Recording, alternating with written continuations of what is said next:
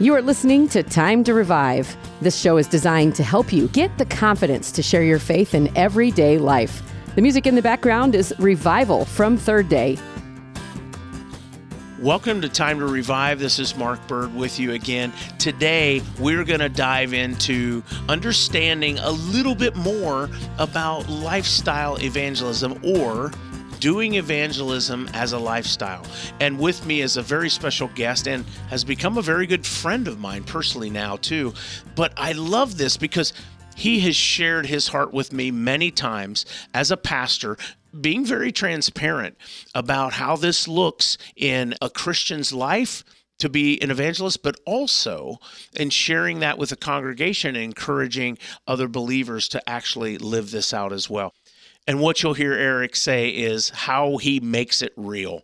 And that's what I love about him. He's all about making it real because Eric is real himself. So, with me today is Pastor Eric Cook from the Vineyard Church in Bellefontaine, Ohio. Eric, welcome to the program.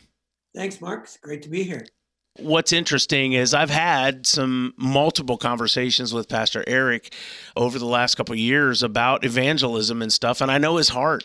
I know his heart, I know what he's trying to mobilize, you know, his people, his congregation to, but really we all need to together mobilize the body of Christ to do this. And I always take it back to Acts 1 8. And Jesus said, or what he didn't say was, hey, go witnessing once in a while you know what he said was i need you to be my witnesses.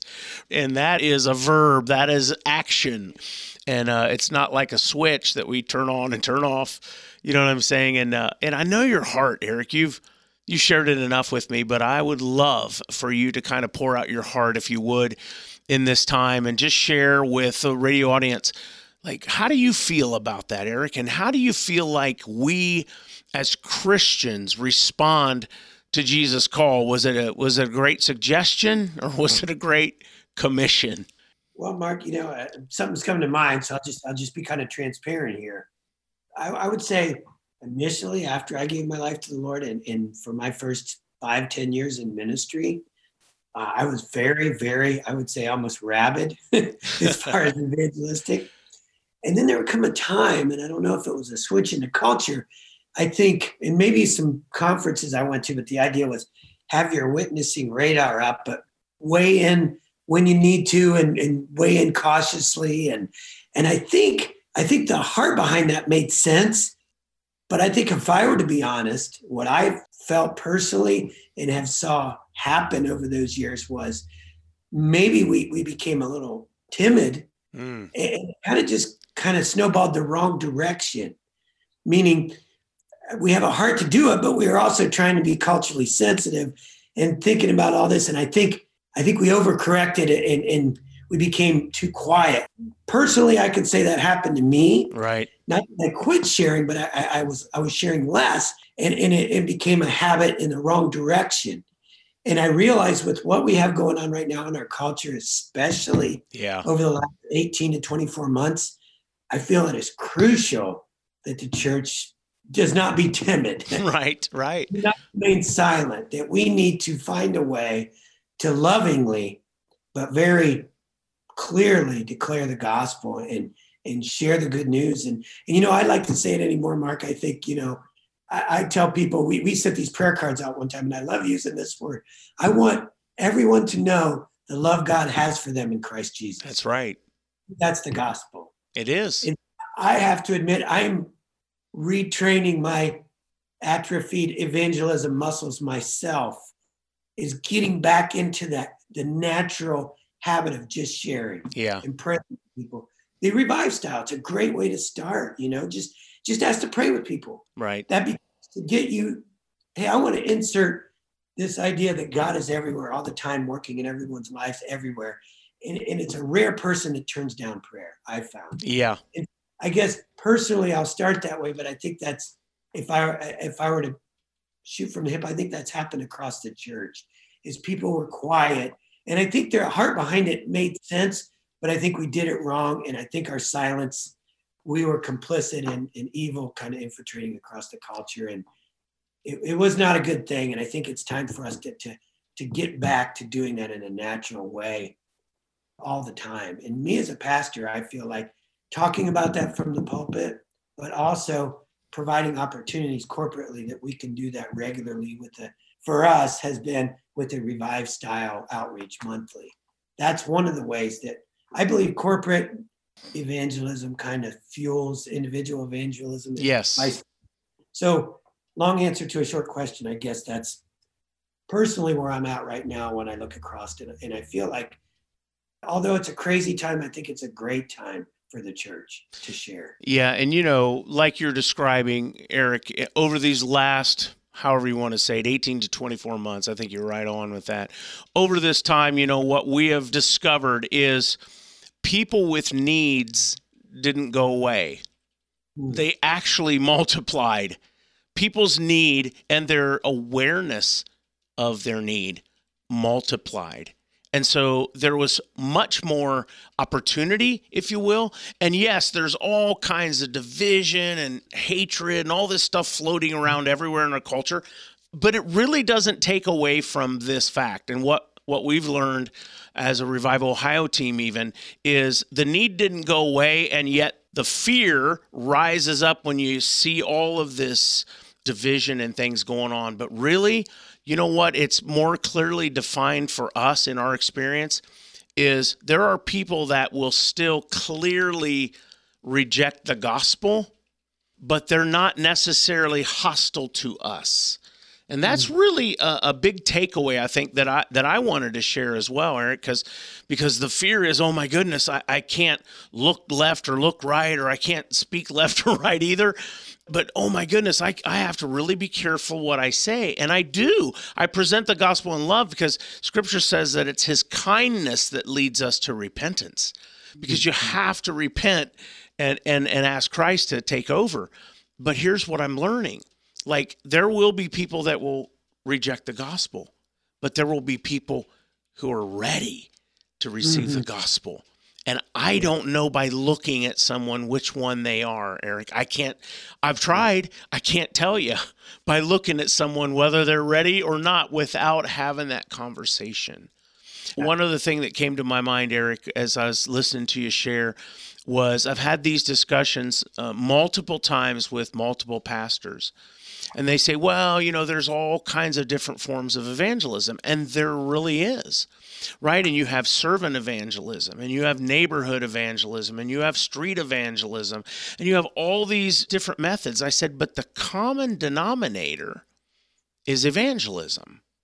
and so the question becomes when do you actually share Christ? Because evangelism just means sharing Christ.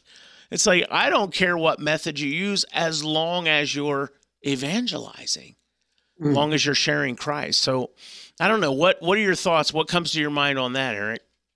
Well, when you say that, I've heard similar things, and I guess I've heard the one thing that I like and I don't like, and it's that I think it's supposed to be quoting uh, St. Francis yeah, of Assisi. St. Francis. She always preach the gospel and when necessary, use words. Right.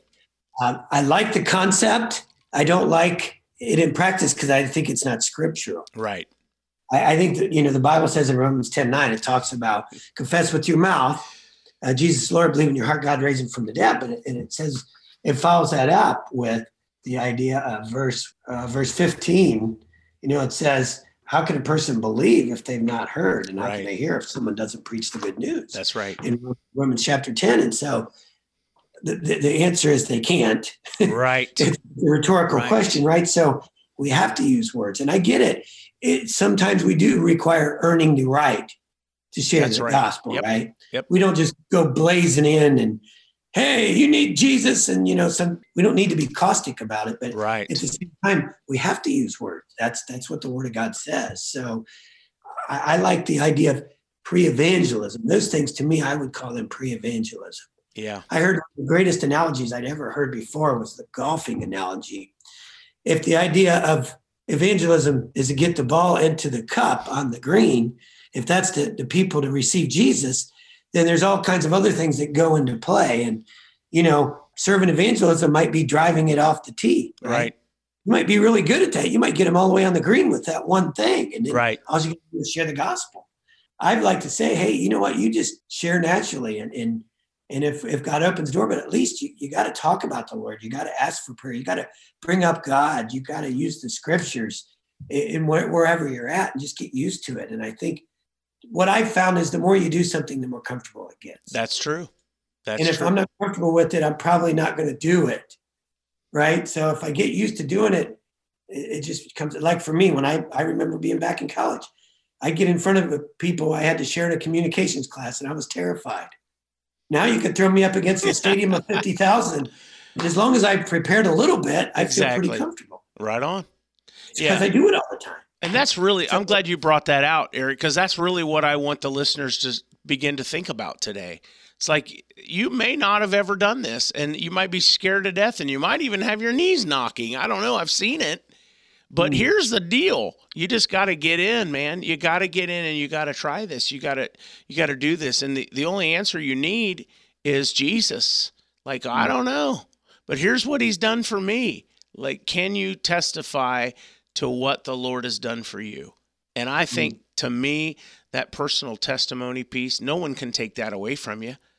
You know, they really can't because that's your testimony and they can't take mm. it away. So if all you can do is testify what Jesus has done, that might be enough, Eric. And to your point, you're right. God might have all these means, but but Paul clearly dictates that one man plants and another man waters, but God gives the increase, and that's what matters.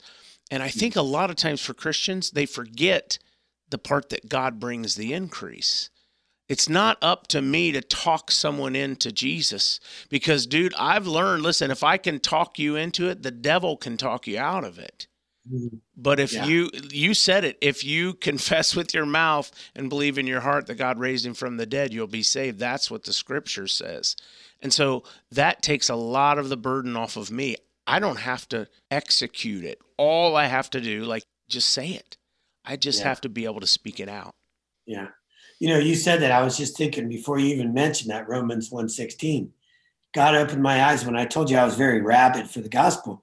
Somewhere along the way, I picked up this idea that I had to close the deal every time I Mm. shared the gospel. Right. And if somebody didn't fall to their knees and say, What must I do to be saved? I was an abject failure. Right. And then Romans 116 says, Do not be for I'm not ashamed of the gospel, for it is the power of God for salvation. Right. Like, oh, I'm not, my slick presentation isn't, Right. my talking them into it isn't. It's just the gospel's the power of God. Yeah, that's salvation. right. So like all the pressure just fell off my shoulders then. And I was like, I just have to share it. It's powerful on its own. That's right. I, I- I'll share this. We had a young man, we went to the Philippines and learned to share the gospel in all these communities by playing basketball. And it was a really good pres- presentation. It was a, an ada- adaptation of the bridge diagram using a basketball. Yep. Anyway, so one of the kids, one of the high schoolers that went with us, set up a basketball game between some kids in an outreach center and said, Hey, I told them if we beat them, they have to hear what I have to say. If they they beat us, we'll go buy them ice cream. And he says, I go. know we're going to beat them. Right. He says, I want you to share the gospel. And I showed up and I said, No, you know how to. You've been trained. That's right. You're going to do it. I'll sit there, but you're going to share it. And, and I'll be honest, it was probably one of the kind of clumsiest gospel presentations I've ever watched. Yeah. And guess what? Those kids all accepted Christ anyway. Exactly right. Yep. So I remember sitting there feeling very uncomfortable with how he was doing it. And it just showed me it wasn't his presentation, it was the gospel. Yeah. He did. It was real. And so I'm like, it is the power of God. If God's the fields are ripe for the harvest. If that that plant was ripe, it's it's going to be harvested. If it's not, then God will water and plant and, and you move on, you know. Yeah. But when you know it's not up to you to close the deal, for one, I think you look a lot less desperate. Yes. Exactly. You know, I think I probably looked desperate and pushy and, mm-hmm. and intense when I really didn't need to be. You know, I just need to be comfortable and say, hey, this is up to you. I'm just sharing you what how Jesus changed my life. This is what the Word of God says. I'm going to throw it out there to you. You know, uh, what you do with it is on you. But but I think it's important that you know this, and I think that that's received a lot better too. It is. And you know, when when you go out and your agenda is to love. Your agenda is not how many notches can I get, how many X's or check marks can I make on a piece of paper. When your agenda is to love, and we say this all the time in our training, right? If you've gone out and you've successfully loved on your community, then you Mm. have you have been successful because God is love, right? And it Right. is it is like you're saying. Now, if God opens up a door for us to share the gospel, then praise the Lord, we'll walk through that door. But if we don't get the opportunity to share the gospel, if we only got the opportunity to pray with somebody, is that not a success? Oh, it so goodness, is. Yeah. It so is. And what it does, Eric, it takes the pressure off of you. yeah, you know, I, I think about hearing you say that, Mark. I've been on a, as a believer, especially, but as I look across our culture, like you said, it's so, it's so volatile. People Yeah. are so angry and they fight and they can't get along, and there's this animosity everywhere you look, and and of course the enemy's behind a lot of that because he's not love, he's hate. Right. He's the opposite of what He God is. is. And so for me personally, I feel like I'm on this, I'm on this, uh, how do I want to say it? Crusade. Yeah. and I know that doesn't have a good terminology in, in the history, but to personally, if I can bump up against somebody that's very different from me and they can have an awesome experience and I can treat them with kindness and gentleness and love and do something over the top if I, if I have opportunity to let that person have a great experience with a Christian. Let's say it's a Christian and this person's as far from a Christian as you can imagine. Or let's say it's a person that dresses differently than me or, or Mhm. whatever. A community that's opposite of me. Maybe it's maybe it's a person of color and I'm I'm a white guy. Right. Whatever it is, if they can have a positive experience with me, and of course then I can say something to the effect, can I pray with you? How can I pray for you? Or God bless you. Right. So two things. Guess what? You thought it was going to be bad. It turned out good. right. And then, by the way, I'm a, I'm a Christian. I love Jesus.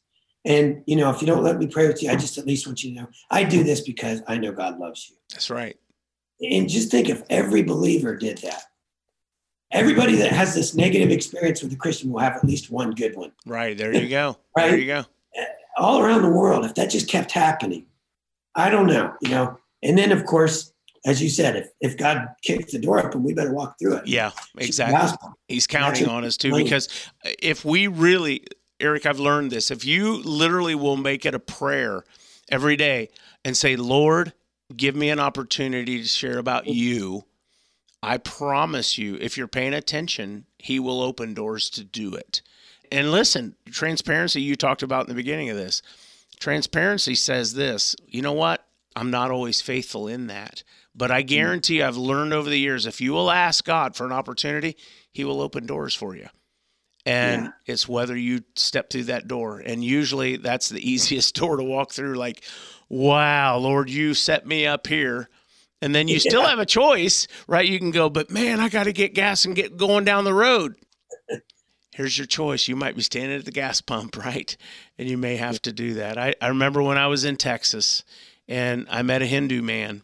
And believe it or not, his name was Haji. I'm serious. We were at Walmart pumping gas. And the Lord said, I want you to ask him how you can pray for him. And I'm like, I said this, Lord, I don't know how to share the gospel with a Hindu person. I don't. I don't have training in that. And I said, How can I pray for you? And and he just began the conversation, just like many of them do, Eric. Uh, can you pray for my mom? I'm like, okay, I'm going to ask the Lord Jesus Christ to intervene and, and touch your mom, right? Because she was sick. And he did. And he's like, okay. And at the end of that, you know, um, I shared the gospel with him. And I said, uh, Is there anything stopping you today from accepting this free gift that God's given? And he said, No. And I literally said, Are you kidding me? you know, I'm like, I was like, Really? It it was that it was that simple. And the, the gospel's simple, man. It's God who does. And I said, just out of curiosity, ask him, just out of curiosity, why why are you saying yes to Jesus? Why are you inviting Jesus? He said, because this would make my mom very proud of me because she wants me to be successful. And he said, I know Jesus will help me be successful in my life. Drop the mic. Where, where's that in the in the textbooks, Eric? Right? It's Right. only God who's bringing that increase, right, to that to that young man's heart. Um, set my heart on fire that day. It was awesome. Yeah. Yeah, I think that's a good tool, Mark. You you say that, and I, I could say without fail, God has answered that prayer for me as Yeah. well. In in evangelism or a revive style or going out, Right. but also in my own personal life when I've been, I know I'm going to have an extended time. Let's say I have a, a family member that's that's close to passing on, Right. or I know I have a limited amount of time with some people that are going to be up next to me in my life that I know may have not heard the gospel, and I, I ask God, please open the door. It sometimes been like, really? It's that easy? Right. Yeah. To give an example of this, this is really funny. I, I think I could do it quickly. We, we were up against a ministry that hosts international students at Ohio State University. So we would we would they would come spend a weekend, usually over Christmas, see what Americans, you know, in the U.S. we live like, and then they'd come to a church service and they'd stay in our home usually. And uh, so there was a, a couple uh, gals from from China staying in our home, and uh, I I was praying, you know, God give give me a door for the gospel. So we got kind of late into Saturday evening, and I was getting ready to go in my bedroom and finish on my sermon and pray that night. And it's like, man, I haven't gotten a chance yet. And they pop out. They went to Marie's Candy. That was one of their tours here locally. And so she gives me one of the Chinese girls gives me, knowing I'm the pastor, gives me a Marie's Candy chocolate, Mm, and it said Jesus on it. wow. And so immediately my brain goes, "Oh, I think this is an opening." and so I said, "Do you know? Uh, do you know there are some people that believe that when you take communion, have you ever heard of communion? They didn't. So I had a chance to explain the idea where that even came from. But they believe you take Jesus into your body. And I said, "You're asking me to eat Jesus here with this chocolate." Making kind of a joke, Right. but I was able to share the history of the people, nation of Israel, and then Jesus. He was the Passover lamb, and, and everybody that you know receives him in the same way will. So it was like so easy. yeah, exactly. I mean, it was just like, wow, Yeah. this was just hand, and probably the most thorough gospel presentation I've ever given anyone. I believe it. I believe it. Uh, but it was so easy, you know. And I thought it was at the eleventh hour, like, oh, I'm not going to get a chance. That's it. But, But- that happens almost every time. But God know. met you where you were, and God met them where they are. That's the beauty of it, man. He guides us in all just truth. praying so and asking God, you know. That's good.